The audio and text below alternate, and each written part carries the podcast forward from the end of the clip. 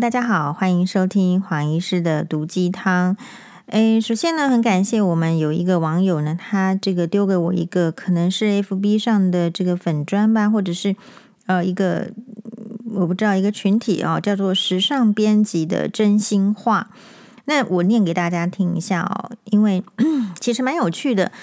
呃，我的意思是说，每一个人看的这个 FB 啊，哦，追踪的其实是要根据他的时间，还有他的年龄层，还有他的兴趣不一样。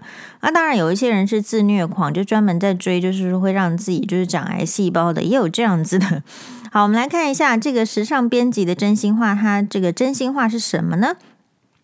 他说啊，周扬青出来掀罗志祥底牌，被骂恐怖情人，被说不是分手的好范本。李静蕾不想被媒体冠上离婚的黑锅儿，出来反击，被指责是影响孩子成长、贪钱、撕破脸的负面教材。宋智雅录石敬秀玩弄男人于股掌间，被批评为婊子、三观低劣，不值得学习。Hello，这些女性为什么一定要成为谁的范本？她们到底有什么义务要为谁负起什么样的教育责任呢？问号。人生在世，每个人都有选择权，每个人也都应该为自己的选择负责。可不可以不要随便把这种教育范本、学习这种帽子戴在别人头上？他们不过是在行使自己的权益，做出他们的选择，过自己的人生而已。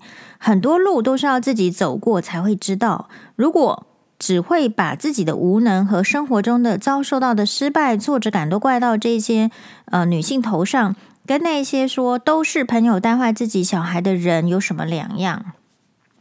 嗯，这一篇的话，黄医师就是大致觉得说，嗯，就是嗯，大致同意，但是也有就是说我跟他的这个思想比较不一样的点，就是说，他说女性为什么要成为谁的范本？他们到底有什么义务要为谁负起怎么样的教育责任？当然是表面上是没有，但其实是有的。啊，就是说，我们可能女性或者是男性都一样，我们并没有义务要成为谁的范本，是因为我们大部分的人都做不了范本。就说，如果你是平常的这个柴米油盐酱醋茶，你用这个呃一一一汤匙的这个糖，还是一汤匙的盐巴呢？这个是可以是作为人家的范本吗？当然是不行啊，因为呃，并不这个不需要这个黄金比例啦，不需要 golden standard。但是如果你遇到有一些事情的处理方式的时候，或者是你的一些生活的态度，其实。呃，是我应该是说，是无形中会成为别人的范本，而这个范本可能是好的范本，或者是可能是成为不好的范本啊。所以，呃，如果我们看到一个错误的行为，比如说杀人放火，对不对？强奸杀人这样子错误的行为，我们就会说这个不能够出现，因为你可能会造成这种呃心智不成熟，或者是有其他想法的人的学习，那也是一种范本。所以范本是分作是好的范本跟坏的范本，还有无形中呢，其实每一个人都有影响力，只是大家都嗯被这个社会啦，或者是说被你的家庭或是朋友轻视或者是无视久了，你以为你自己没有影响力，所以你会觉得说，我又没有要成为别人的范本，我只是选择我的利益，这样可以吗？这样不可以吗？你大概会被。就是说自己所混淆，但是黄医师认为是这样子的，呃，就像是人死有轻于鸿毛，也有重如泰山，光是死就有这样的事情，所以难道生活，难道存在不会也有这样子的事情吗？所以意思是说，你做的任何一件事情，对你自己来说，过往你的历史对你来说都是可以让你自己呃见古知今的。这个古，如果你的眼界大一点，远一点。你可以看到别人的这个股，然后来作为你今天的借鉴。但是通常，如果人没有那么的这个有知识啦，或者是有学习欲望啦，或者是说刚好不知道的话，大部分的人其实是从自己的过往经验，然后去学习，然后变成我今天的新的这个处事的学习的经验的结果。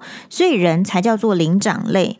如果你今天没有学习的能力，就是大脑没有装东西的话，那你不会是灵长类，你就没有这个学习，然后再从学习中进步的空间哦，所以其实说起来的话，就是一个范本啊，这你自己也是你自己的范本。如果你过往都是失败的经验，你就会觉得你自己是一个失败的范本；如果你过往都是成功的经验，然后呃，你就是一个成功的范本。只是说，呃，什么叫做范本？范本有点类似，可能你也许把它想成是教科书啦，或者是一个定律啦，或者是你看这个数学题有这么多题，呃，物理的或者是数学的公式有这么多，哪一个是范本呢？那也要看人家要不要拿出来用。能够用的就是生活中的范本，如果不用，那也只是成为历史中的这个一。一一个痕迹而已，哈，或者是说一一粒沙子都有可能。所以人呢，就是说不能够妄自菲薄。这句话说的很轻松，或者说也很难 catch，是因为我们大部分的人会觉得自己好像并不是那么重要。但是黄医师的看法是，呃，其实每一个人都很重要。怎么说呢？就是呃，其实。只是看你愿意要怎么想哈。其实我像我自己的话，我的病人也常常是我常常会跟我常常会上次呢，这个有一次看诊当中的这个这个病人，其实他也蛮让我感动的，蛮让我感动。然后我跟他看完诊，然后交谈了之后呢，呃，我我就觉得，哎，这个病人跟我这个是一个大概就是呃。年纪比较长一点的女性的病患，我就觉得我跟她产生了一种人生中互放的交汇的光芒。然后就说不是说呃只有徐志摩跟这个他喜欢的情人才有一个，那个是谁呢？就是诶，他那时候是喜欢谁写下这首这首诗词呢？呃，可能是林徽因吧。啊，并不是徐志摩才会跟别人。产生一个人生中互放交汇的光芒。其实我觉得我也跟我的病人之间产生人生中互放交汇的光芒。怎么说呢？怎么说？是因为其实每个人的人生呢都会有考验。那有时候我比较幸运的是，说我遇到考验的时候呢，我的职业让我倾听到我们病人的烦恼。好，并不是每一个人都有这样的职那个经验嘛。比如说，如果你是银行的行员，你可能呃听到的是你的这个客户的经济上的烦恼，或是经济上的胜利。那黄医师的话呢，就是因为职业是医生，所以我听到的是病人可能是身体方面的烦恼。好，然后呢，呃，我们这个病人来呢是跟我说呢，当然他也喜喜欢看哇哇哇，所以他。就是说要来给黄医师看，不算是算是老病人了啊。然后老病人呢，他这次来跟我讲说，是因为是呃肾脏科医师觉得说，诶，他怎么最近肾脏不是很好？那血糖的关系，血糖是哦，血糖是呃会造成肾脏的并发症，所以也有可能要小心视网膜的这个部分。所以他来找黄医师检查这个视网膜血管是不是还 OK 呀？哦，是不是有一些什么病病况？然后呢，当然这种检查就要比较久，因为他一定要点散瞳剂，哈，然后一点呢就是三十分钟，你得坐在外面。那真的通常是要老人家才不会，呃，很急啦，或者是有时间做检查。很多年轻人，你如果叫他等三十分钟，他其实是没有不太能等的。好，那当然不是每一个人都必要做散瞳检查。黄医师又拉回来，意思是说，好啦，我说那那我们就来点这个散瞳剂，而且我说，因为你是糖尿病的患者，糖尿病患者有一个特色，就是他瞳孔还真不容易因为散瞳剂而点大，有可能会比较不容易那么大，不容易那么大，检查就不容易确实说提醒他说，其实有可能会等更久的时间，如果不够大，我们就是要再再多等一下下哈。那你们这样的时间，他就说有，好喽。当他再进来的时候，他就跟我说：“嗯、呃，他这一年遭遇到的这个状况，这一年就说身体就变得就差啊，好差的意思是说，可能关节人老了关节会有问题，然后血糖又控制的不是很好，控制的不好呢，肾脏就会接着出问题，出问题之后呢，医生又提醒他要来看眼睛的血管有没有跟着出问题。”然后他告诉我说：“嗯，其实生病的时候真的会觉得会低潮。好，然后这个时候呢，这个黄医师他已经是算我这个已经，因为从前面的等待已经变成是倒数了，我们已经是快要结束这个诊的这个时间了。好，那通常黄医师呢是一个准时下班的医生，也就是说我会控制时间啊，呃，所以我们。但是我也会看情况，如果你真的是病情的需要的话，那当然也是会有点点 delay。好，那所以 你说，在我的判断里面，这个病人有没有耽误时间的必要性呢？有没有病情的需要呢？其实是没有，因为他眼睛其实还可以哦。但是我觉得他在这个心理上是有一个需要耽误的时间，也就是说，他有讲到，就是，因为人生病的时候就会低潮。好，那所以什么叫做我跟病人互放交汇时的光芒呢？就是其实这个病人来找我的时候，我也是在低潮嘛。好，那意思是说我可能不是有当下的低潮，或者是说有先前的低潮。先前低潮就是，其实我可以很体会到这个病人的处境，说话我就跟他分享，是啊，我很了解你，因为黄医师曾经在两年前，不知道为什么，是因为常常熬夜吗？打官司吗？还是怎么样的，不知道，但是就是关节呢，就突然整个积水，好，关节炎，好，关节非常痛，然后整个这个关节的表面呢就亮亮亮的，积水的很亮，你本来的那个皱褶都不见了，就变成是鼓起来亮亮的，然后呢，脚不能走路，蹲下去就尖叫，好，到到那个程度。那个时候也很挫折，好，所以你到底是年轻的时候生病是挫折呢，还是老的时候生病的时候比较挫折呢？其实我想都是挫折，因为你就遇到一个，嗯，不确定到底会不会好，好，到底呃会不会进步，还是说就是一辈子要这样坏下去了？所以第一个就是，我就跟他讲，哎，分享我的经验，我说对啊，这个人就是挫折，但你要想哦，就是。这个生老病死虽然说是四个字，好像大家觉得说一定会遇到，可是其实真正遇到的时候，当然就会依照你自己的心理状态，还有你当下的环境，然后会有很多的冲击。比如说，假设你现在呃经济不好的时候，你再遇到一个疾病，你当然会更挫折。比如说你，我我说过，我有遇到一个网友，他就是很惨，他可能他的惨是怎么样呢？他是。嗯、就是被 fire，被 fire，被 fire，然后又被这个渣男又分手，渣男又劈腿。好，所以就是说，其实每一个人的那个能够承担这个挫折，或者是说这个挑战的的储备力是不同的。那老人家会觉得说，其实是比较会更挫折，是因为可能不是多重。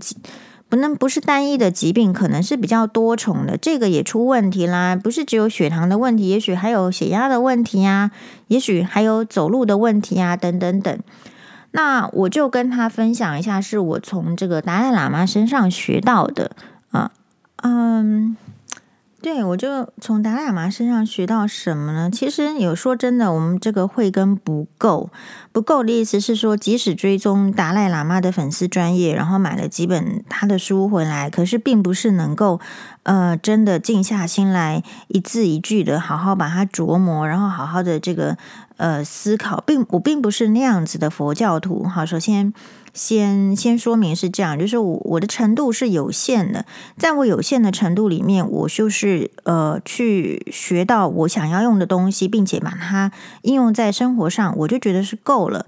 所以人不要觉得说，哎呀，他讲那个佛法，哎呀，他讲那个圣经是很难的，我们都听不懂。呃，其实我们从头到尾没有要听得懂全部嘛，我们只要能够其中有一个概念。或者是一个好的句子、好的语词，它可以让你在低潮的时候可以用，它可以让你在呃面对这个诶人生困惑的时候可以用就好了。好，所以我从这个达赖喇嘛身上，这个很久很久以前。也许不是百分之百的转述，因为这些都是存在我的脑海里。也许跟这个真正的这个达赖喇嘛说的话有一点点文字上的出入。不过达赖喇嘛本身他有时候讲英文，有时候讲藏语，本来也就是经过翻译的。好，那黄医师的这个概念是怎么样？关于生老病死，也是有这个嗯，参加达赖喇嘛直播的人去问问这个呃尊者达赖喇嘛说。嗯，觉得亲人哦，就是说过世的时候，或者是说亲人离开的时候，其实遗留在这个世上的人会觉得很辛苦，然后会觉得很没有办法走出。这个时候到底，呃，我们要抱持怎么样的心态呢？那达喇嘛呢，那一场的演讲可能有很多场呢，但是那一场我就觉得很足够了。他讲什么呢？他讲说。嗯，其实大家要想哦，你这个身体的器官，呃，就是器官呐、那身体的器官，你人用了这么久，它能够不老化吗？它能够不功能慢慢的衰退，衰退到甚至坏掉了吗？那说实在，一个人在这个灵魂住在自己的身体里面，当这个身体的器官可堪用的都坏光光的时候，你觉得它不需要换吗？是啊，是需要换，就像是这个你必须换一件衣服一样的。你是有这个灵魂的，那个佛教是有说灵魂的吗？那你是有这个灵魂，可是当这个器官坏了不堪使用的时候，不应该让人家去换吗？换一个好用的、舒服的吗？是啊，就是这个概念。好，所以呃，我就是常常也会用这样子的概念哈，去鼓励我们的病人。哎，有时候这个人呐、这个器官用久了是没有不坏掉的，只是说有时候这个坏掉呢，还能够修理就堪用。那如果说它不能够变成堪用的时候，可能就是要做其他生活的调整。别说以我们眼科来讲好了，常常有很多父母呢会非常的惊悚，就说啊，我的小孩子近啊这个近视了，怎么办？到底怎么办？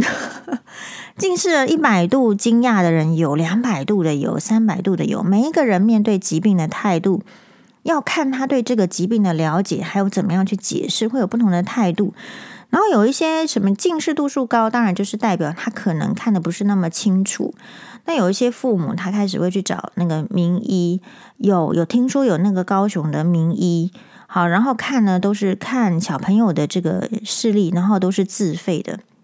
好贵哦，看一次好像要三千块还是多少钱？一千五、三千块。但是家长呢，为了让小孩子好像有视力的这个进步的空间，就去了。但实际上我们在眼科群组里面也讨论了，就是说，哎，奇怪了，那个人根本没有眼科医师的。这个专科的这个执照啊，他根本就不是眼科医师啊，他只是一般的医生，然后看你的眼睛啊。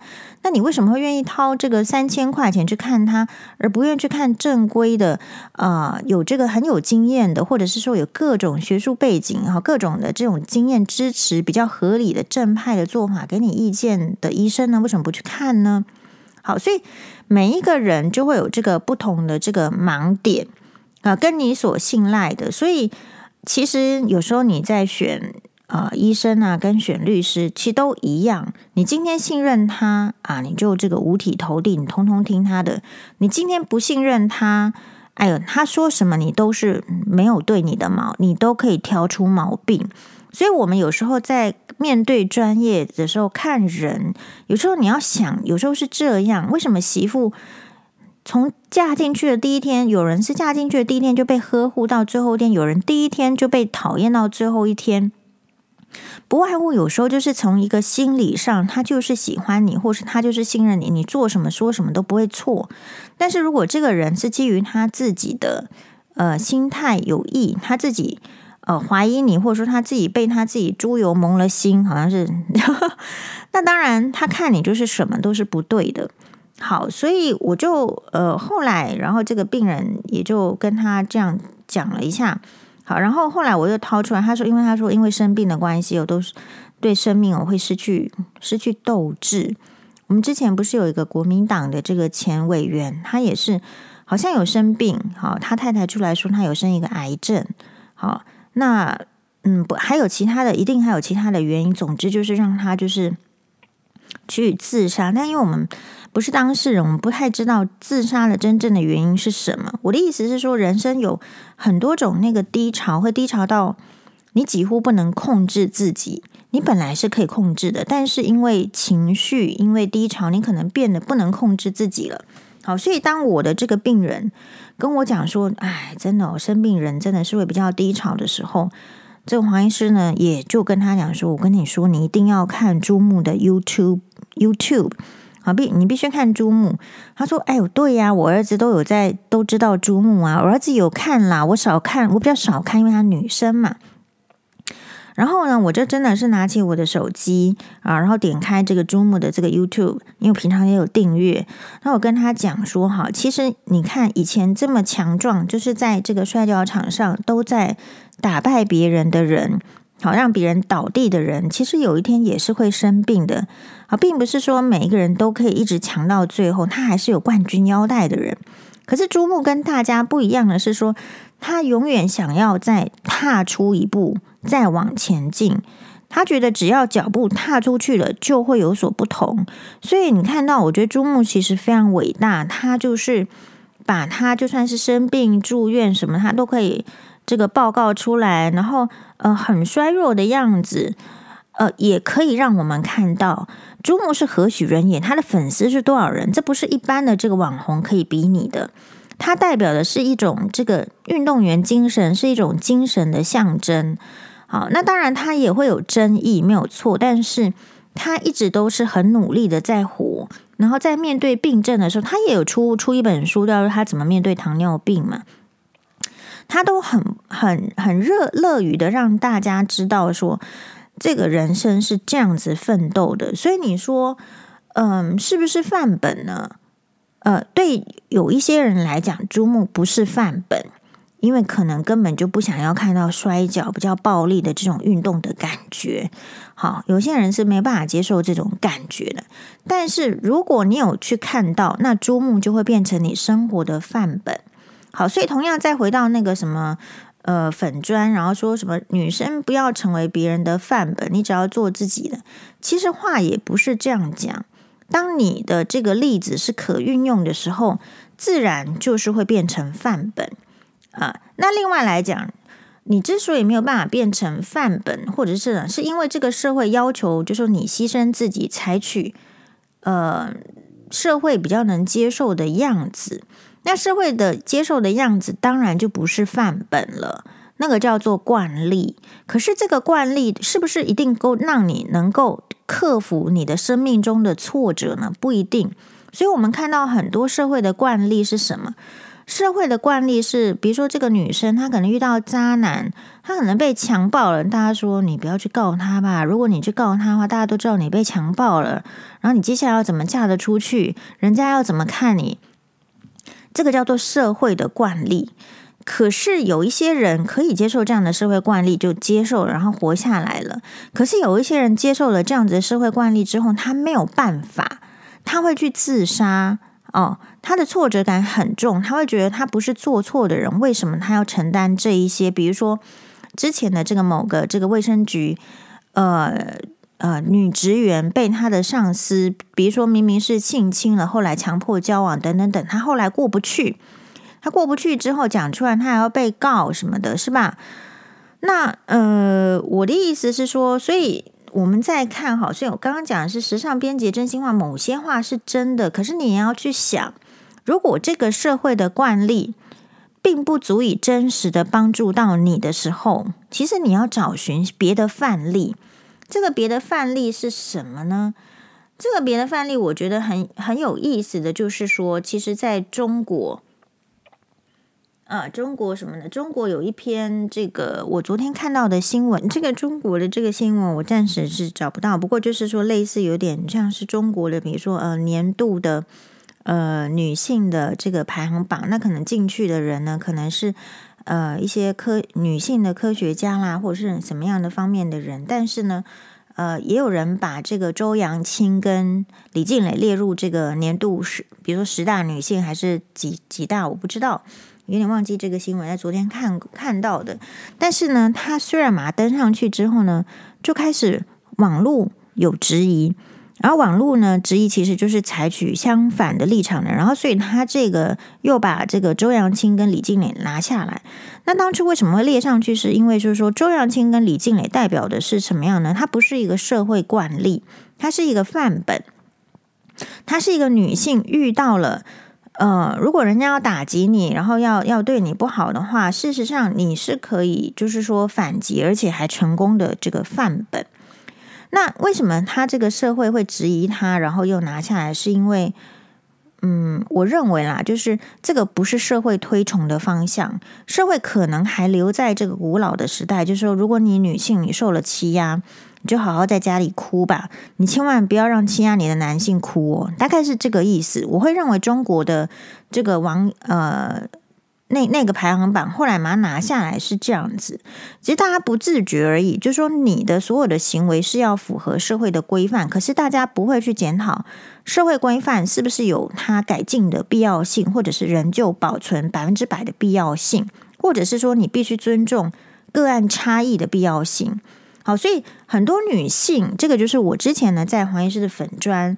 大家如果有空的话呢，可以去特别提到，是刚好是因为呃一个网友他来提问，主要就是网友在这个我们直播的时候提问说，哎，黄医师到底要怎么样去呃面对那种老是会到主管面前讲你坏话的同事？好，所以嗯、你看哈、哦，去这个主管面前讲你坏话的同事，其实这种人不多，但是他就是一定存在于各个职场。保不定你换工作也是会有这样子的同事存在哦。那这是什么意思？就是说，可是你有没有发现这样子的人是会让你这个心情很混乱，然后没有办法按照社会常规，比如说好好的工作、好好的吃饭、好好的生活。那我会觉得这个就是根本原因，就是我在那个文章里面也有写到，我觉得这个是每一个人不知道从什么时候开始。就被培养出了一个心灵洁癖的问题，而且这个心灵洁癖就是说你，你只能觉得是你一定要有好的行为、好的思想，别人都一定要说你是好话，这个叫做心灵洁癖。我们也很常把这个心灵洁癖放到别人身上，比如说呃，反方就是把这个心灵洁癖放到可能周扬青身上，或者是李静蕾的身上，觉得说你应该要去闭嘴。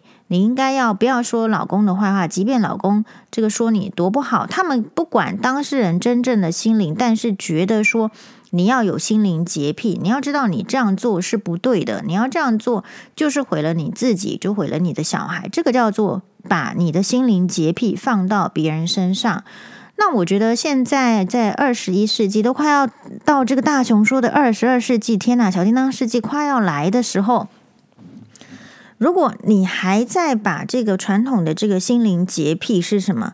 我觉得心灵洁癖就是说，你如果看了再多鸡汤文，可是如果你有心灵洁癖，你照样会活不下去的。哎，为什么？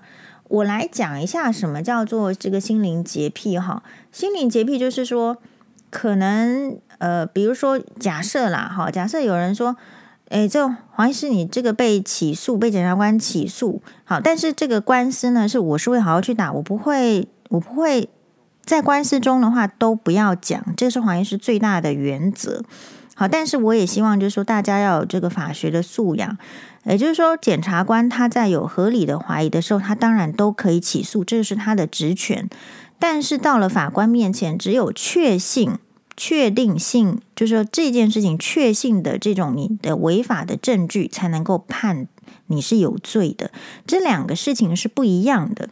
那既然呃，我其实是很感谢检察官大人，因为说他如果希望我去法院，呃，去陈述，那其实我是要去的，我当然要去，好，而且我会准备好再去。好，那这个事情呢，就我就是之后呢，在这个。呃，水落石出的时候，我就会跟大家报告，不是在我今天的报告范围。我举只是举这个例子，比如说，假设，因为我不能不太能举别人的例子，呃，举别人的例子总是呃不到位，好，或者是别人也有可能不希望我举他们的例子。那什么什么什么叫做举自己的例子呢？就是说，比如说，也有人，比如说会认为，就像徐乔治那样的人，好，或者是呃，也不一定哦，很多人哦，他可能会觉得说。哎，黄医师，你被起诉了，所以你就你你接下来的人生完蛋了，好，或者是说啊，你毁了，你接下来毁了，你可能没有办法去上节目，或者说你可能怎么样，你接下来你的做人都被质疑了。我的意思是说，当不一定是被起诉这件事情哦，你自己扪心自问，想想看，你从小到大是不是别人都把他们的期望标准放在你身上，呃，然后如果你没有达到的时候，他们就说你毁了。这个就叫做心灵洁癖。如果你 take it，如果你你拿到这样子的概念，那你就会变成心灵洁癖。所以什么叫呃？网友也问得很好，想要知道说心灵洁癖是什么时候养成的？你从小养成的，你爸妈给你养成的。他比如说你你考试没有一百分，他说你如果没有考一百分，没有考第一名，你将来考不上好学校，这个就是心灵洁癖。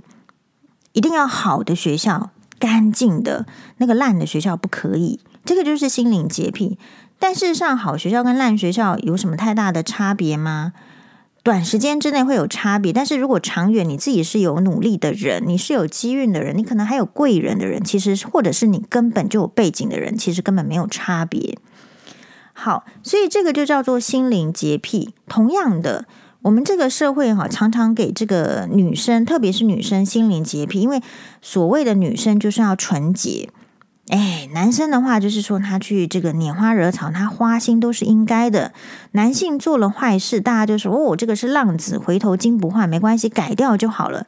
可是女生如果稍微有点失忆，犯了错，呃，或者是呃，真的不是他故意的，他就是 就遇到烂人，这也就是这样了。大家会说，哎呀，你这不这个你这个太艰难了，你这个太难了，你这个没有用了，没办法了，你遇到恶婆婆就没办法了，你，你糟糕了。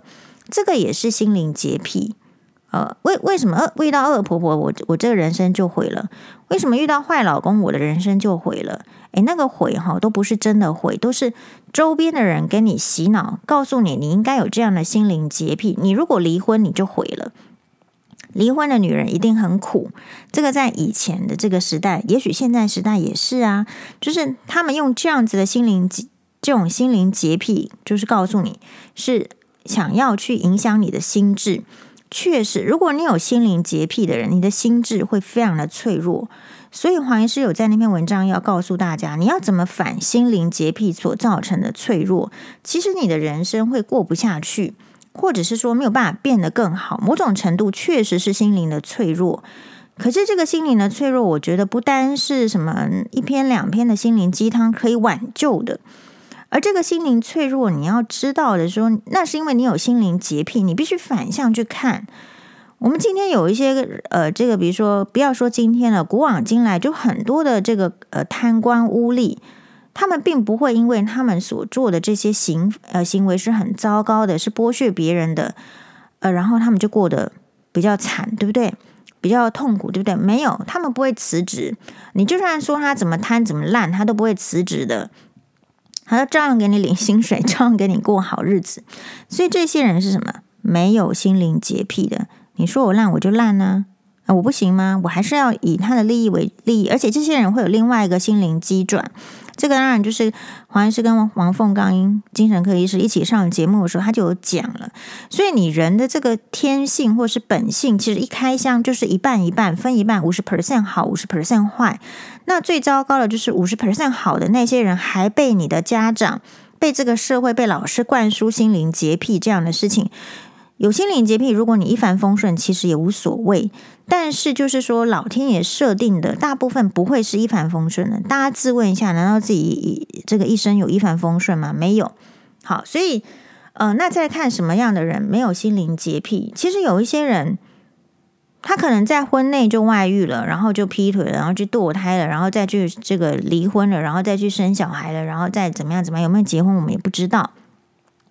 但是这些人他会告诉你说，呃，这好像不关他的事情，他照样活得怎么样呢？出来炫名牌，出来炫胶原蛋白，这样的人很多诶。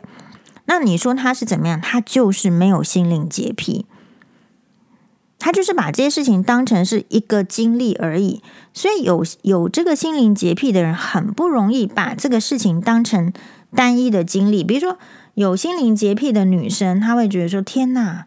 我这个男朋友他不要我了，我就是没有要没有人要的人啊，我就是很糟糕，我怎么会这样？这个就是有心灵洁癖。可是你反看那个把你丢弃的人，那个渣男，他就是可能劈腿，他可能就还订着机票要去过圣诞节，他根本不在意你，对他来说无痛痒，你到底是怎样的处境都跟他是无关系的。所以有时候人比较容易陷入的弱点是，你比较容易只看到自己。所以黄医师一直提醒你看一下别人，这有时候看一下别人，不见得是一定是利他，同时也绝对是利己的。当你把自己的这个角色抽离了，看看别人的时候，你就会知道你应该要怎么样了。你应该不要那么有心灵洁癖，对吧？那呃，另外来讲，就是说一个人只有先建立自己的意志，好之后呢，你才有办法去处理跟思考，还有消化问题。所以，比如说那个网友说，那个。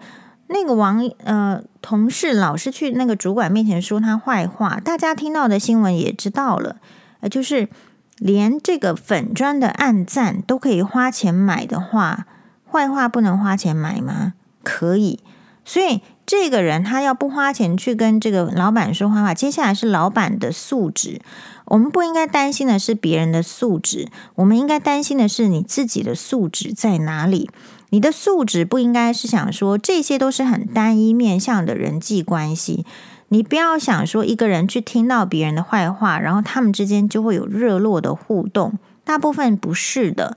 好，那所以你自己的素质在哪里？就是你要了解，那就是他单一的互动。那他这种同事，或者是说这样的老板，或者也许老板采纳，他不会是你人生中很长远的人际关系。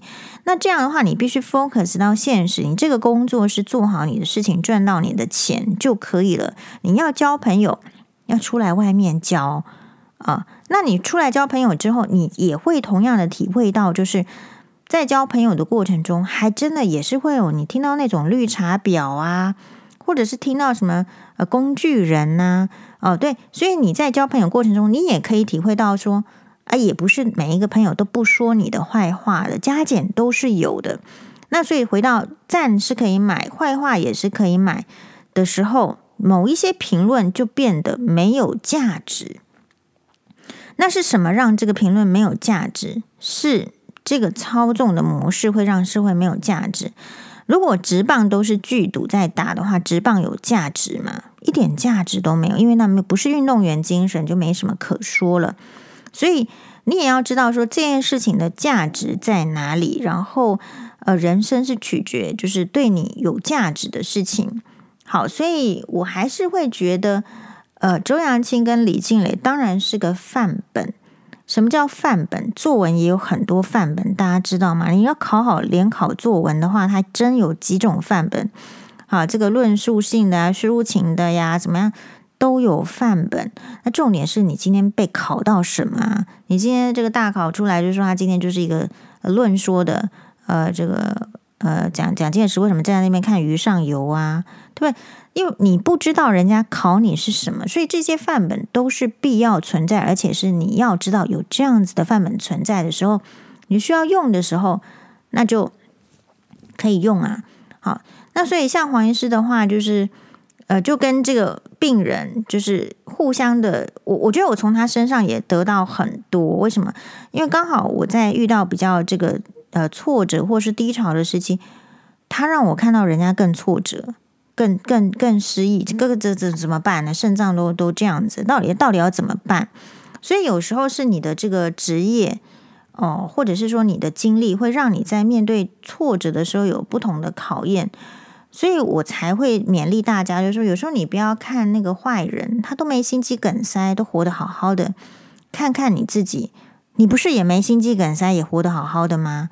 那就是了。所以老天爷绝对是公平的。那这个核心这个诈赌案哦，不是诈赌，核心的这个诈保案。